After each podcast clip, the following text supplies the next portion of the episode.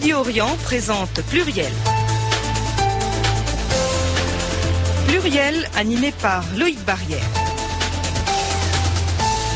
L'invité de Pluriel est François Asselineau, président de l'UPR, candidat à l'élection présidentielle. Bonsoir. Bonsoir. François Asselineau, à quelques mois de l'élection présidentielle, quel bilan faites-vous d'abord de l'action du président sortant François Hollande?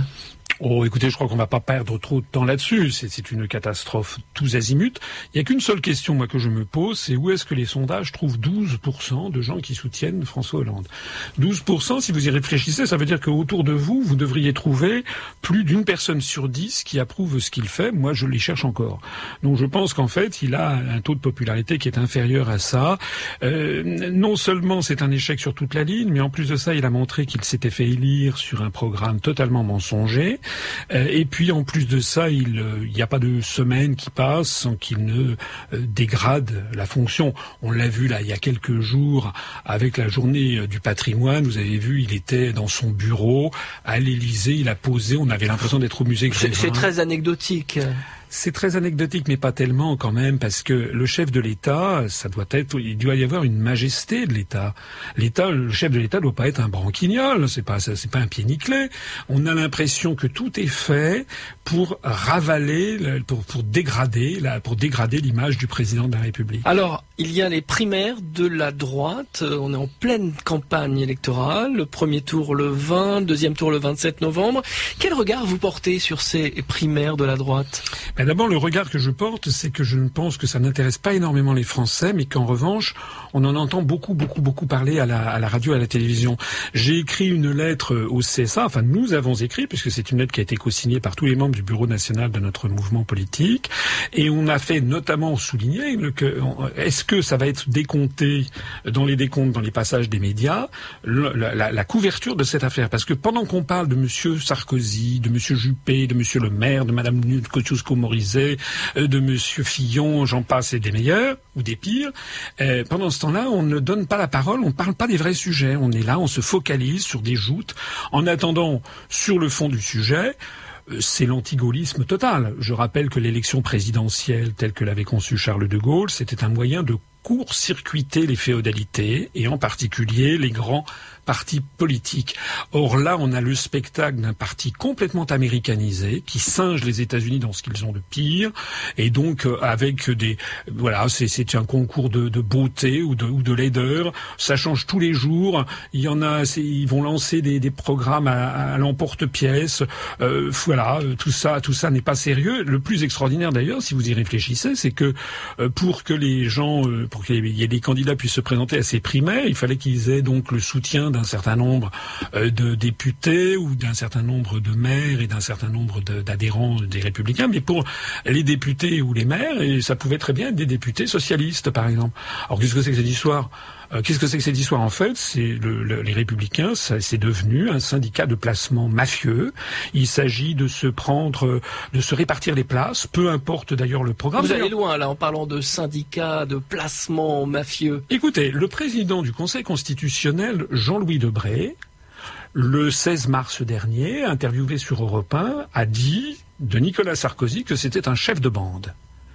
Parce qu'il a raconté, il a d'ailleurs sorti un livre, spécialement pour montrer les pressions et les, engueulades qui s'est pris au téléphone par le président de la République de l'époque, par Nicolas Sarkozy, qui voulait empêcher de juger en droit. Vous savez que Nicolas Sarkozy, avec l'affaire Big Malion, c'est une affaire incroyable. Vous savez que l'affaire Big Malion, les gens n'en parlent pas suffisamment, mais il n'y a plus le dépassement, de, le dépassement des dépenses de campagne en 2012 de Nicolas Sarkozy. Il a dépassé, il a, il a dépensé deux fois plus que le plafond normal. 23 millions d'euros supplémentaires. D'ailleurs, il les a trouvés où, ces 23 millions d'euros hein? Donc on a affaire, en fait, et moi je suis désolé, lorsque le président, euh, euh, comment dirais-je, Jean-Louis Debré, président du Conseil constitutionnel, qualifie euh, Nicolas Sarkozy de chef de bande, en anglais, chef de bande, ça se traduit par gangster. Voilà. Nous avons donc affaire à, et alors on pourrait voir les autres, l'autre, les, les pédigrés des autres. Certains, c'est un petit peu plus reluisant, mais pas toujours. J'en profite pour dire d'ailleurs ici à l'antenne que nous, ce que nous proposons, dans mon programme politique en tout cas, il y a le fait que les candidats à l'élection présidentielle, le Conseil constitutionnel, si l'on suit mes propositions, désormais devra publier le casier judiciaire in extenso des, euh, des, candidats à, la présidence de la République. Ça vous choque euh, aujourd'hui qu'on ne connaisse pas le casier judiciaire euh, des, candidats à la présidence de la République? Écoutez, vous voulez devenir sapeur-pompier professionnel, vous voulez devenir sage-femme, vous voulez devenir agent d'accueil à EDF, à la SNCF, vous voulez devenir policier, gendarme, militaire et des gens passent, commissaire aux comptes, fonctionnaire, vous êtes obligé d'avoir un casier judiciaire vierge. Alors, c'est quand même incroyable d'imaginer que le chef de l'État, lui, pourrait avoir un casier judiciaire noir comme du charbon et exiger que ses collaborateurs, eux, aient un casier judiciaire vierge. Qu'est-ce que c'est que cette histoire? Alors, moi, je suis d'avis que, bon, dans le casier judiciaire, il peut y avoir, je sais pas, moi, un, délit commis il y a 25 ans auparavant. Euh, bon, euh, mais en tout cas, il faut que les Français sachent. Il faut que les Français sachent qu'est-ce qu'il y a dans le casier judiciaire des uns et des autres. ils auraient certainement des surprises. En tout cas, moi, euh, actuellement, moi-même, et puis un certain nombre de démarcheurs, nous allons voir les, les, maires à travers les villages de France, où je peux vous dire que la, la révolte gronde.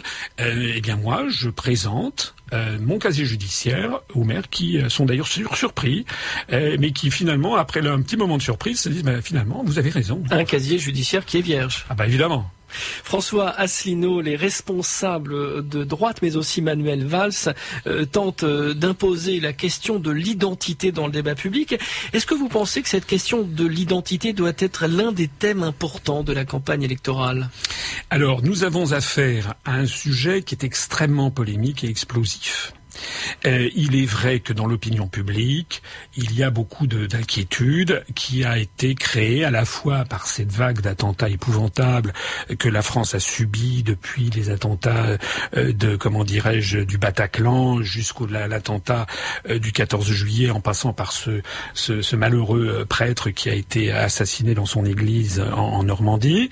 Et puis il y a également la crise dite des migrants qui a, a rajouté, si j'ose dire, de l'huile sur le feu. Mais on a l'impression qu'il y a derrière tout ça des forces qui s'ingénient justement à jeter de l'huile sur le feu. La polémique, par exemple, sur le Burkini qui a fait Flores pendant le mois d'août, moi personnellement, je n'ai pas dit un mot sur cette affaire parce que j'estime qu'il y a des gens qui sont là pour en tout cas semer la zizanie entre les Français. Voilà. Moi, je dis que le problème, c'est pas d'abord et avant tout ce problème-là. Bien sûr qu'il faut que la France surveille ses frontières, c'est normal, tous les pays du monde le font. Bon, donc il faut que la France laisse sa souveraineté sur ses frontières, c'est normal. Il y a et c'est pas les États-Unis qui vont nous dire le contraire. Eux, ils surveillent le plus au monde leurs, frontières. Mais moi, ce que je dis, c'est que le problème numéro un, il vient d'ailleurs. Le problème numéro un vient du fait que le peuple français n'a plus les manettes. On le lui a volé. Toutes les politiques, y compris d'ailleurs les politiques en matière d'immigration et en matière de frontières ont été désormais dévolues à Bruxelles, que ce soit en matière économique, sociale. On a beaucoup parlé également au cours des mois écoulés de l'affaire de la loi dite El Khomri euh, sur euh, le démantèlement d'un certain nombre de dispositions du droit du travail en France. Nous nous expliquons que cette loi ne s'appelle pas la loi El Khomri. Enfin, c'est comme ça qu'on l'appelle, mais en réalité, c'est même pas la loi Valls, ni la loi euh, Hollande, ni la loi Macron. C'est en fait la conséquence des traités européens et tout particulièrement des demandes formulées par la Commission européenne dans le cadre de ce qu'on appelle les grandes orientations de politique économique fixées par l'article 121 des traités. Vous êtes en train de nous dire, François Asselineau, euh, que le prochain président de la République en 2017 n'aura aucun pouvoir? Eh bien écoutez, la chose elle est extrêmement claire. Et là, je m'adresse vraiment aux auditeurs en m'adressant non pas à, leur cerveau reptilien, à leurs réflexions euh, spontanées, à leurs irritations. Je m'adresse à eux en tant qu'êtres réfléchis et citoyens de la République française. Il y a un choix fondamental. Le choix fondamental, c'est ce que je vais continuer à avoir des présidents de la République de droite, de gauche, etc., qui me font miroiter des programmes bidons mais qui ne pourront pas les mettre en œuvre parce qu'ils resteront dans le cadre de l'Union européenne et de l'euro et de l'OTAN, ou bien est-ce que je tire un trait là-dessus et je, choisis le bouleversement politique le plus important depuis la libération, depuis 1944, faire sortir la France de l'Union européenne, de l'euro et de l'OTAN. Vous m'avez très aimablement, et je vous en remercie, invité depuis maintenant quelques années à m'exprimer sur votre antenne. Vous, vous pouvez témoigner que j'ai toujours dit la même chose. Ça fait neuf ans, plus de neuf ans maintenant que j'ai créé l'Union populaire républicaine. Notre mouvement politique se développe très très bien, malgré une censure féroce de tous les grands médias. On a un, mouvement qui se développe très bien. On a dépassé les 12 000 adhérents. Aux dernières élections régionales, on a fait 190 000 électeurs, près de 1% des voix. Ça n'est pas rien pour un mouvement qui est totalement interdit de tous les grands médias, que ce soit les grandes radios, les grandes télévisions et la presse magazine et la presse quotidienne. Eh bien, malgré tout ça, beaucoup de Français me reconnaissent maintenant dans la rue et puis me connaissent grâce à Internet. Je suis d'ailleurs pas le seul. On a maintenant des talents qui nous ont rejoints dans ce mouvement politique. Nous, on propose la vraie alternative, sortir de l'Union européenne, de l'euro et de l'OTAN, c'est-à-dire faire le Frexit comme il y a eu un Brexit. Alors, pendant des années, on m'a considéré comme un hurluberlu, et même maintenant, euh, pourquoi est-ce que notre mouvement est en train de, grimper à toute allure? Parce que ben, les gens ont vu que ça s'est passé au Royaume-Uni. Voilà, votre meilleure publicité aujourd'hui, ben, c'est le Brexit. Ben oui, est-ce que c'est comparable Parce que euh, la France est un des pays fondateurs de l'Union européenne, alors que la Grande-Bretagne a toujours été l'enfant turbulent de l'Union européenne? Oui, euh, c'est pas tout à fait comparable en ce sens que le Royaume-Uni n'était ni dans Schengen ni surtout dans l'euro. Euh, donc, euh, c'est effectivement, vous avez raison, c'est pas exactement comparable. Mais sur le fond du sujet, c'est quand même comparable parce que les arguments du camp du Brexit, si je, moi je les les ai de près. On a d'ailleurs relayé un, un, film qui s'appelle Brexit the Movie en anglais, c'est-à-dire le Brexit le film, qui dure une heure, qui a été fait par les partisans de la sortie du de Royaume-Uni. On l'a traduit en français, on l'a mis en ligne sur notre site internet parce que c'est très intéressant. On s'aperçoit que les partisans du Brexit ont été confrontés aux mêmes diffamations et aux mêmes calomnies que nous en France, c'est-à-dire que on leur a dit comme à nous, ah vous êtes xénophobe. Non, c'est pas du tout être xénophobe que de vouloir récupérer sa souveraineté nationale. Euh, ah vous êtes pour refermer le pays sur le monde, pas du tout. D'ailleurs, depuis que le Royaume-Uni a décidé de sortir de l'Union européenne, Madame Theresa May, le nouveau Premier ministre, a reçu des offres par dizaines de pays euh, euh, du, Commonwealth ou d'autres qui ont proposé de faire des accords de libre-échange. Euh, on leur a dit vous étiez qu'ils étaient racistes et xénophobes. Je, renvoie les, les, auditeurs qui s'intéressent à ce film, ils pourront voir que les arguments sont extrêmement solides. Et c'est là le problème auquel sont confrontés les gens qui tiennent la situation politique en France et ceux qui m'interdisent l'accès aux médias. C'est parce qu'ils ont beau casser le thermomètre. Mais la fièvre, elle ne fait qu'empirer. Ils ont beau interdire qu'il y ait un débat de fond sur l'euro, l'euro est en train de nous mener à la destruction de notre pays. Pareil d'ailleurs, regardez ce qui s'est passé, regardez Alstom à Belfort. On a beau m'interdire de dire qu'il y a un article, qui est l'article 63 du traité sur le fonctionnement de l'Union européenne, qui empêche de lutter contre les délocalisations. On m'empêche de le dire, il existe quand même. Et les Français y voient que mois après mois, c'est tout ce qui faisait la richesse de la France qui est en train de disparaître. François Asselineau, on a déjà abordé cette euh, question dans cette émission, mais tout de même j'y reviens. Euh, vous ne pensez pas que l'Union européenne peut être changée de l'intérieur euh, Un président de la République française qui voudrait revoir les traités, qu'ils soient moins libéraux, vous-même, si vous étiez président de la République, est-ce que vous ne pouvez pas changer l'Union européenne de l'intérieur? Mais écoutez, euh, je l'ai déjà expliqué de nombreuses fois, je le réexplique parce que vous avez raison, c'est souvent l'échappatoire que trouvent des gens comme Madame Le Pen, Monsieur Dupont-Aignan, Monsieur Mélenchon, dont on me dit qu'ils disent la même chose que moi, ce qui est absolument faux puisqu'ils se refusent à dire la même chose que moi. Moi, je dis il faut sortir de l'Union européenne par l'article 50 du traité de l'Union européenne et il faut sortir de l'OTAN par l'article 13 du traité de l'Atlantique Nord. Jamais vous ne les verrez en train de dire ça. Alors effectivement, c'est une, c'est façon de botter en touche en disant ben moi je vais faire, euh, je vais modifier l'Europe. Mais il faut que les auditeurs sachent, c'est quand même pas, c'est pas extrêmement compliqué à comprendre ce que je vais leur dire. Il y a un article qui est l'article 48 du traité de l'Union européenne qui précise que les traités se modifient à l'unanimité l'unanimité. Ça veut dire que si par exemple vous voulez avoir une Europe, mettons, qui lutte contre les paradis fiscaux ou bien qui voudrait imposer une taxe sur les transactions financières, vous aurez immédiatement le Luxembourg, qui ne vit que de ça, qui mettra son veto. Et puis, il sera suivi par Malte, par Chypre, par les Pays-Bas, par la Finlande. Donc, il y aura forcément une, situation de blocage. Si vous voulez avoir un euro, par exemple, plus faible, qui favorise les exportations françaises, immédiatement, vous aurez le veto de l'Allemagne. Si vous voulez avoir une Europe qui, qui ne soit plus assujettie à l'OTAN, Actuellement, il y a un article, l'article 42, qui nous assujettit à l'OTAN. Immédiatement, vous aurez les pays baltes, la Pologne, la, la, Slovaquie, etc., qui diront non, puisque eux, ils veulent la protection de l'OTAN, ils ont peur de la menace russe. Donc, quels que soient les sujets, vous vous apercevez que il y a une situation de blocage. Et finalement, c'est assez simple. Les gens, pourquoi l'Europe est-elle comme elle est? C'est ça qu'il faudrait demander à ceux qui veulent changer l'Europe. Vous voulez changer l'Europe, mais pourquoi est-ce qu'elle est comme elle est? Elle n'est pas comme elle est, c'est, pas par inadvertance, c'est pas par hasard, c'est parce que la construction européenne, les traités européens, ont été élaborés depuis 1957, excusez du peu, ça fait 59 ans, par des marathons à Bruxelles, on en a entendu parler pendant des décennies, des chocs, des crises, des crises de l'Europe, des conflits, parce qu'il y a des intérêts nationaux totalement divergents, et les traités ont été en définitive, eh bien, la résultante de ces conflits. Voilà. Ça veut dire que, actuellement, les Français voudraient une Europe qui soit plus française, mais les autres pays n'en veulent pas de l'Europe à la française. Eux, ils voudraient une Europe à la finlandaise, une Europe à l'anglaise, une Europe à l'allemande, etc. C'est ça qu'il faut bien comprendre.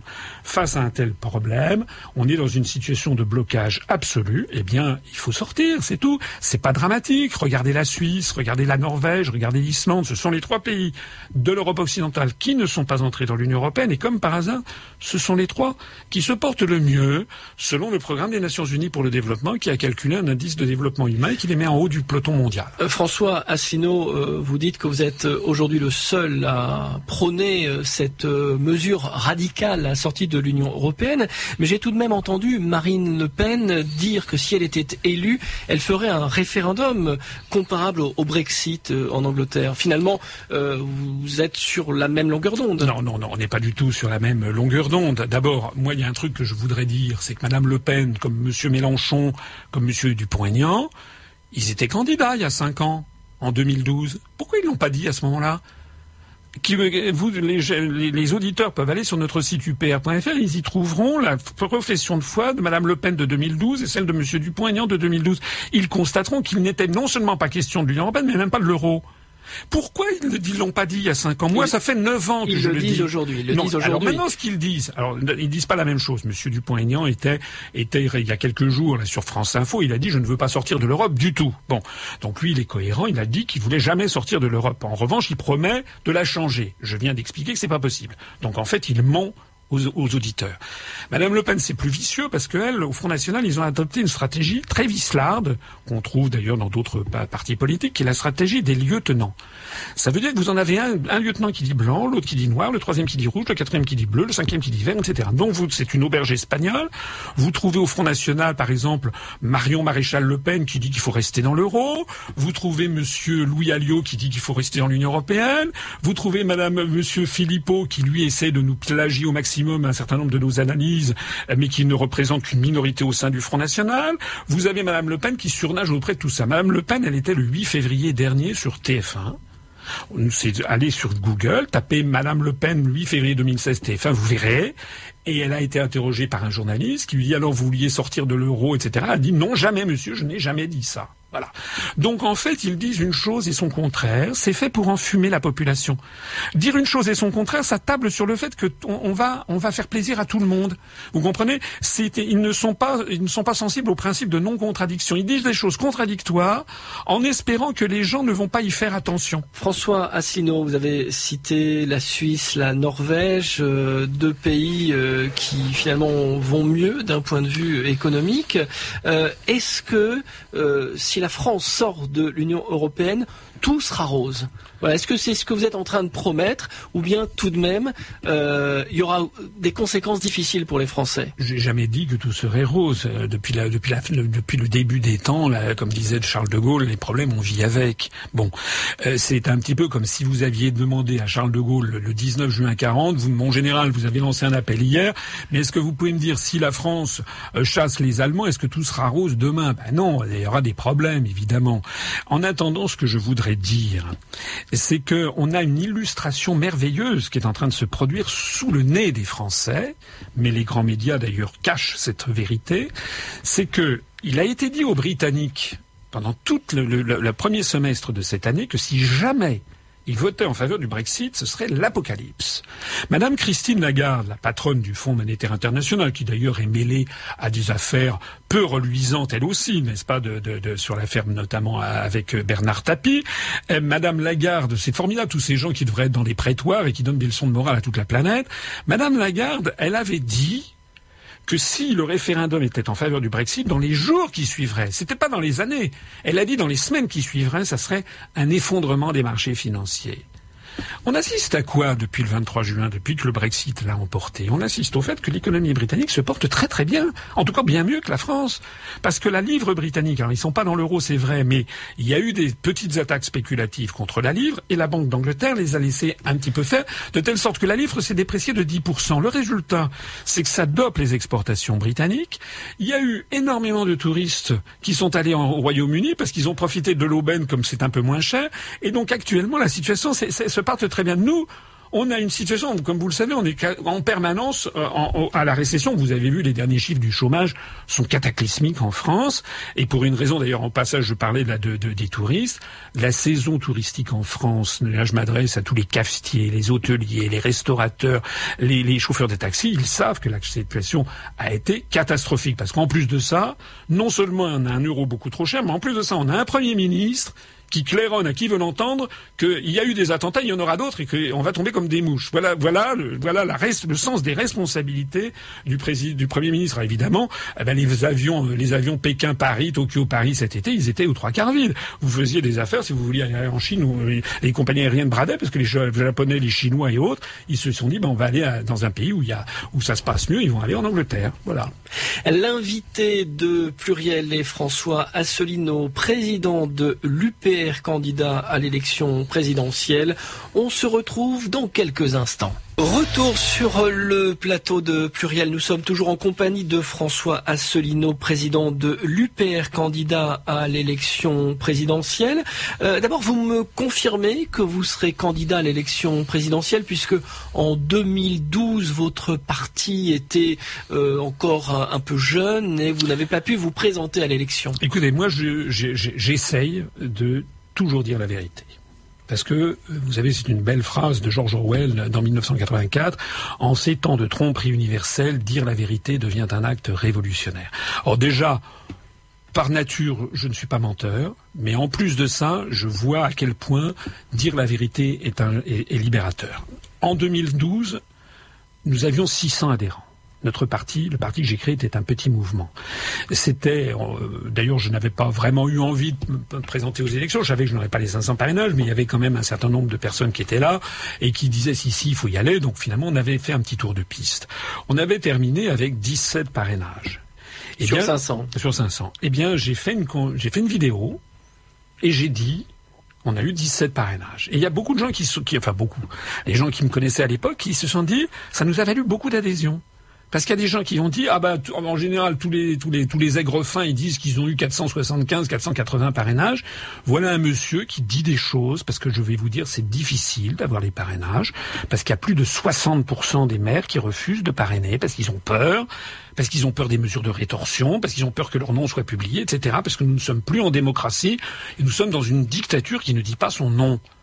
Donc je sais que c'est difficile à avoir les parrainages. Alors une, maintenant, une dictature qui ne dit pas son nom, c'est là encore, euh, c'est c'est la vérité. C'est la vérité. C'est la vérité. Vous pouvez aller voir les maires de France. je vous assure que beaucoup de maires. Le, mot dictature, on n'est tout de même pas en Corée du Nord, euh, Monsieur Asselineau. Bah, on n'est pas en Corée du Nord, c'est un fait. Vous pouvez vous exprimer librement. Oui. Même si vous n'avez pas accès aux mais médias. Une dictature. mais c'est quoi une dictature Attendez, mais c'est quoi une dictature Étymologiquement, c'était sous l'Antiquité, c'était lorsqu'on remettait tous les pouvoirs à un dictateur qui devait sauver la cité grecque ou la ou la ou la ou, la, ou la, République romaine, euh, qui devait la sauver des des, des, des, menaces extérieures. Donc c'était lui qui était prétendument un expert et qui dictait ce qu'il fallait faire, et plus personne n'avait droit au chapitre. Alors évidemment, on pouvait laisser, les gens se, se plaindre. Au sens moderne, on pense plutôt euh, aux dirigeants nord-coréens ou à Pinochet. Non, non, hein, non, quand non, on non, parle non, de non, non, dictateur. non, je vous assure que dans la France profonde, beaucoup de gens commencent à comprendre ce qui se passe. Parce que, euh, si vous voulez, c'est pas le bipartisme. On peut très bien avoir une dictature avec le bipartisme. hein. Vous avez beaucoup de... Écoutez, en- en- par exemple, en République populaire de Chine, aujourd'hui, où je parle, il y a neuf partis politiques. Dans l'ancienne Allemagne de l'Est, il y en avait trois. Donc, les gens confondent dictature et parti unique. Je n'ai pas dit qu'on était un parti unique. Je dis que nous sommes une dictature qui ne dit pas son nom, puisque vous avez le droit de choisir entre le même et le même. Regardez, c'est pour ça que les Français sont furieux. Ils votent à droite, ils votent à gauche. En fait, ils votent pour qui? Ils votent pour quelqu'un dont le plan de vol a été établi par d'autres. C'est comme si, quand vous allez prendre un avion, par exemple, à, Roissy, en général, quand vous choisissez de partir en avion, vous choisissez pas la destination. Vous ne choisissez, enfin, vous choisissez, excusez-moi, vous choisissez la destination, vous ne choisissez pas le commandant de bord. Ben maintenant, c'est l'inverse. On vous fait choisir le commandant de bord, mais la destination, c'est Paris ou Washington. C'est obligatoire. Voilà. Donc, nous, on dit que dans ces configurations, évidemment, c'est pas une dictature très violente, mais c'est une dictature très sournoise, parce que, par exemple, et c'est un vrai scandale ce qui se passe, nous avons fait, euh, aux dernières élections régionales, on a fait 1% des suffrages.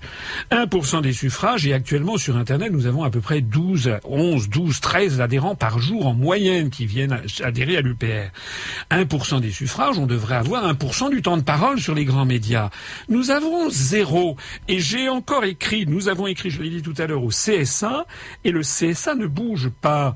Donc il y a un vrai problème, parce que quand Mais vous les- voyez par exemple que quelqu'un comme Macron, Monsieur Macron, n'a pas de programme, il a créé un parti bidon, il dit qu'il a 80 000... euh, euh, mais- Vous n'y croyez pas? Écoutez, vous savez comment on adhère au parti de M. Macron Il paraît, il faut cliquer, c'est gratuit l'adhésion. Il suffit un, un clic, c'est- bon. M. Macron n'a pas de programme. Allez sur son site, il n'y a pas de programme. Il a pas de. Il, a- il a été élu Il par en aura un personne. bientôt, dit-il. Il a été élu par personne. Et ce monsieur passe sur toutes les radios. il, a, eu droit au TF1 20 heures. au 20 moi, depuis 10 ans, je n'ai jamais été même mentionné. Mon nom n'a jamais même été mentionné une seule fois, ni sur France Inter, ni sur RTL, ni sur euh, Fran- TF1, ni sur France 2, ni dans Le Monde. ni- C'est quand même effarant, si vous voulez.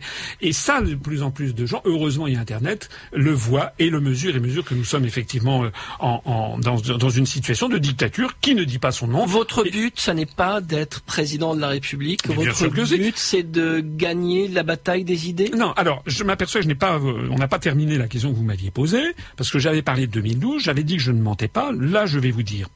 Pour 2017, nous n'avons pas encore. D'abord, c'est pas des parrainages. Pour l'instant, on recueille comme tout le monde des promesses de parrainage. Actuellement, nous ne les avons pas, les 500.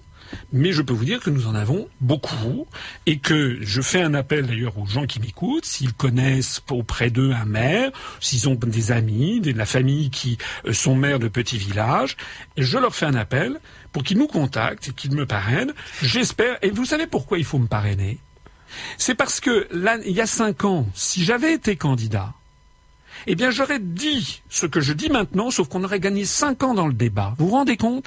Il y a cinq ans déjà, il y aurait quelqu'un qui serait passé à la télévision nationale, qui aurait imposé le débat. Faut-il sortir de l'Union européenne? Quel est le problème posé par l'euro L'élection présidentielle, c'est d'abord euh, l'occasion, une fois tous les cinq ans, euh, de pouvoir exposer des idées. C'est ça que vous, vous nous dites Non, aujourd'hui je- oui, bien sûr que je dis ça. Bien sûr que je vais essayer de faire passer des idées. Mais je n'y vais pas pour faire une candidature de témoignage, comme on dit. Vous savez, la situation en France, elle est extrêmement explosive et évolutive.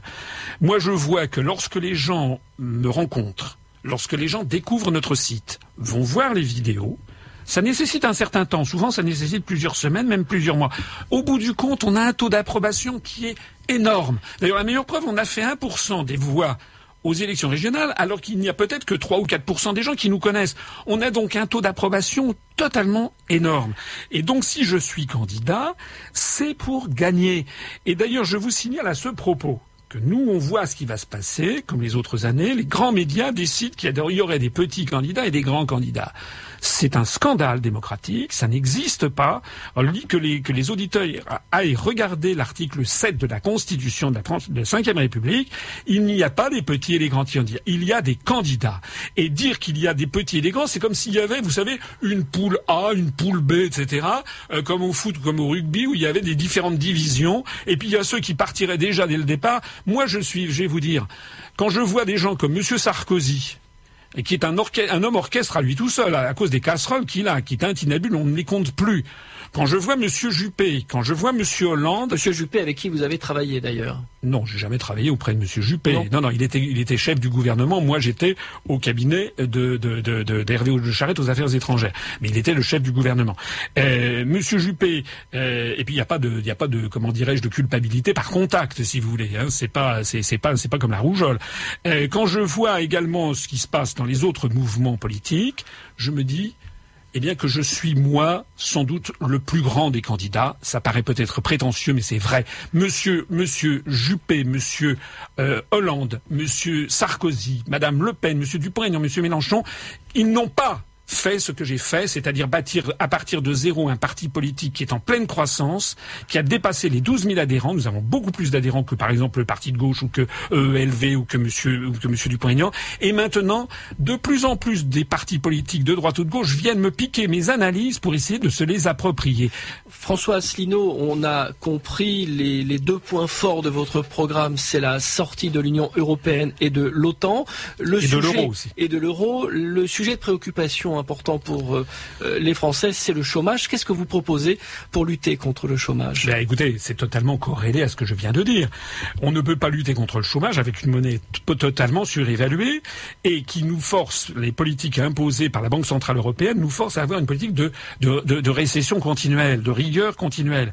On ne peut pas recréer du chômage, euh, recréer de l'emploi si on a des, si on laisse des phénomènes comme celui dont je parlais tout à l'heure, l'article 63, qui est la porte ouverte à toutes les délocalisations donc nous, nous voulons rétablir le contrôle des mouvements de capitaux, comme d'ailleurs contrôle les mouvements de capitaux tous les pays du monde qui réussissent aujourd'hui.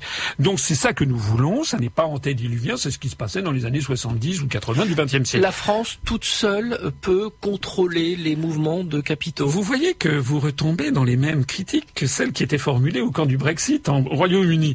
Qui vous a dit Vous comprenez quand même que c'est une question légitime. Non, mais ça c'est ce qu'on a mis dans la tête des gens. Qui vous dit que nous serions tout seuls. En vertu de quoi le fait de récupérer notre monnaie, on fera comme 90% des pays du monde qui ont leur propre monnaie.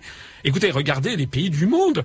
Là, puisque je suis à Radio Orient, je vais parler des, pays du Moyen-Orient, les pays du, Maghreb. Eh ben, ils ont tous leur monnaie. Donc, qu'est-ce que c'est que cette histoire qui voudrait qu'on ait que, ce, serait se refermer euh, sur euh, sur soi-même?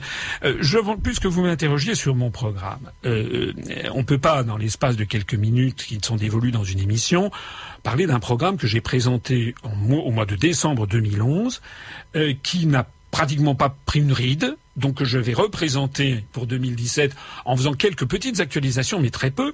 J'ai la fierté de pouvoir dire que le programme qui est en ligne actuellement est toujours valable. Il n'y en a quand même pas beaucoup d'autres qui peuvent le dire. Il y a eu des petites évolutions, j'imagine notamment sur la question du travail, l'ubérisation, c'est quand même quelque chose euh, qui est, euh, euh qui est relativement récent en France. C'est vrai, j'en tiendrai compte, mais encore une fois, je renvoie les, les auditeurs qui veulent savoir, parce qu'on a quand même un programme, notamment sur les libertés publiques, sur la réforme des institutions, sur le référendum d'initiative euh, d'initiative populaire, sur la reconnaissance du vote blanc, sur l'indépendance des médias, la protection du statut des journalistes, euh, sur l'école, sur l'éducation, sur la culture, sur l'ouverture sur l'ensemble du monde, et, arrêter que la France soit complètement américanisée. On n'est pas dans un processus de mondialisation en ce moment, on est dans un processus d'américanisation. Donc sur tous ces sujets et sur bien d'autres, je renvoie les auditeurs, ils verront que le programme va bien au-delà de, de, de, des trois sujets fondamentaux, en effet que vous venez de dire. Mais par exemple, la destruction du droit du travail, j'en ai parlé tout à l'heure,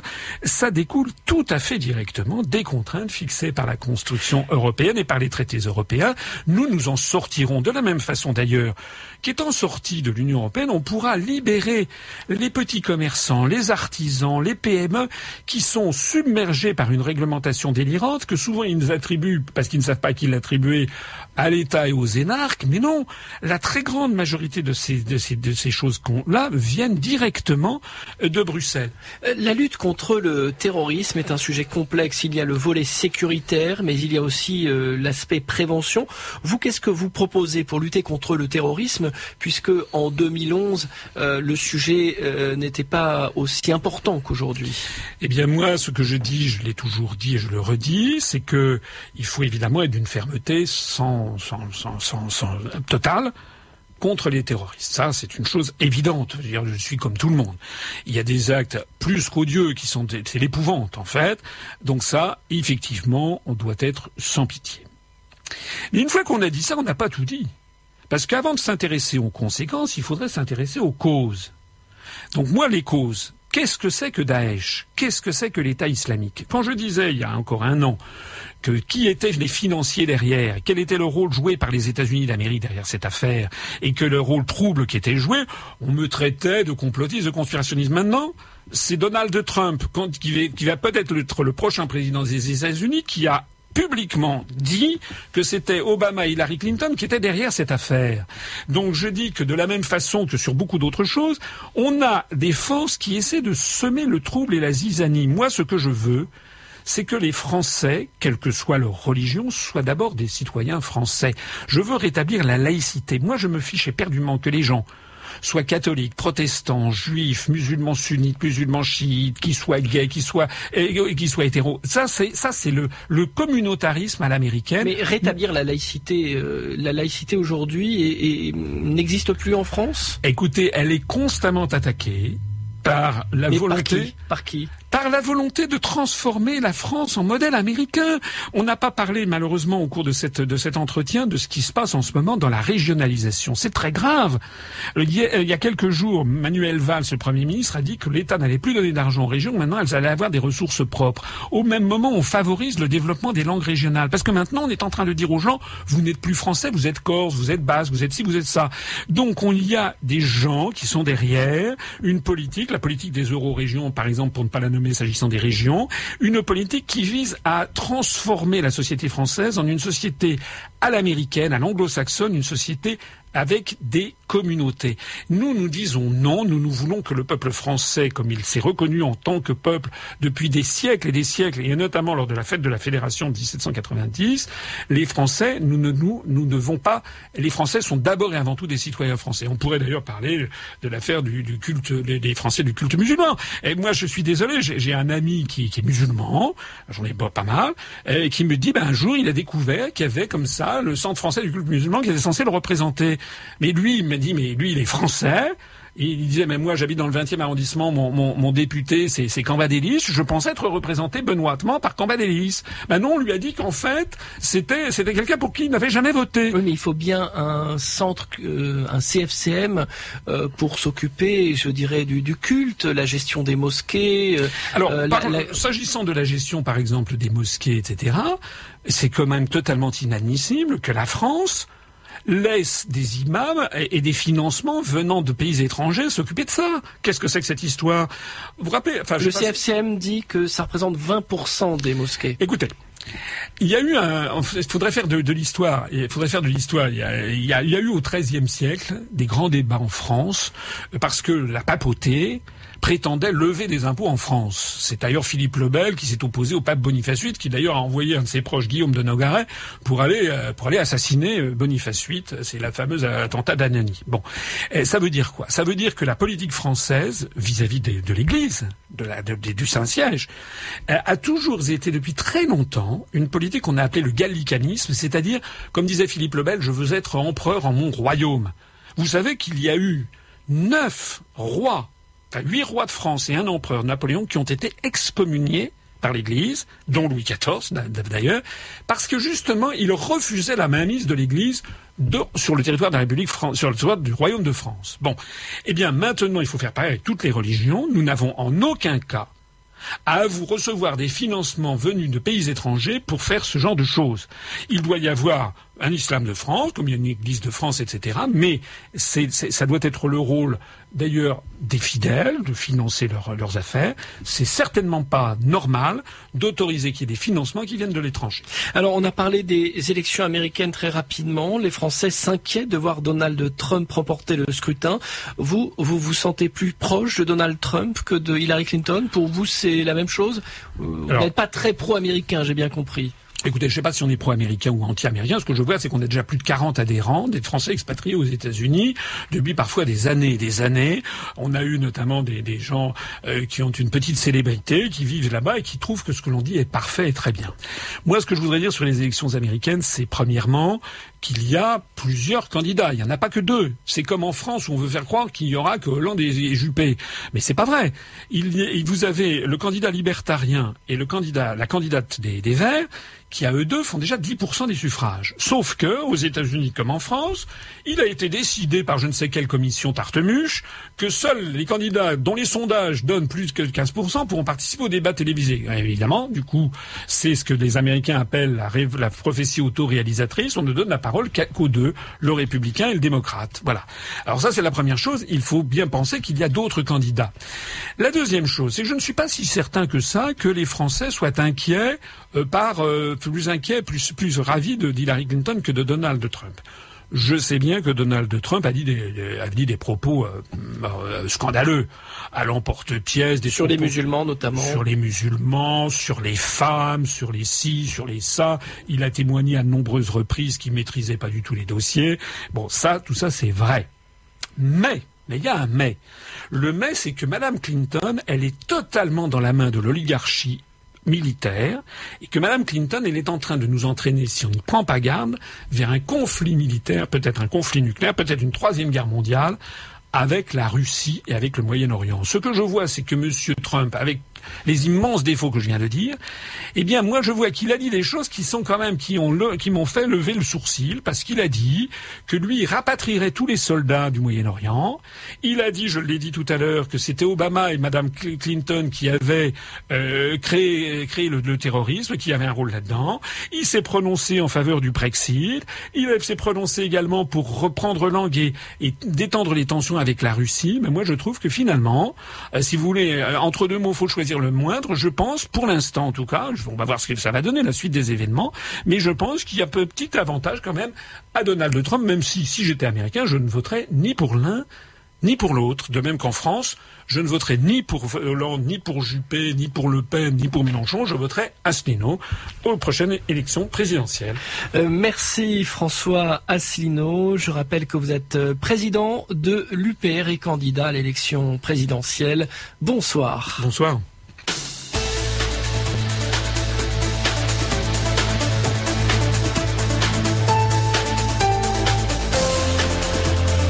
C'était Pluriel, une émission hebdomadaire présentée par Loïc Barrière.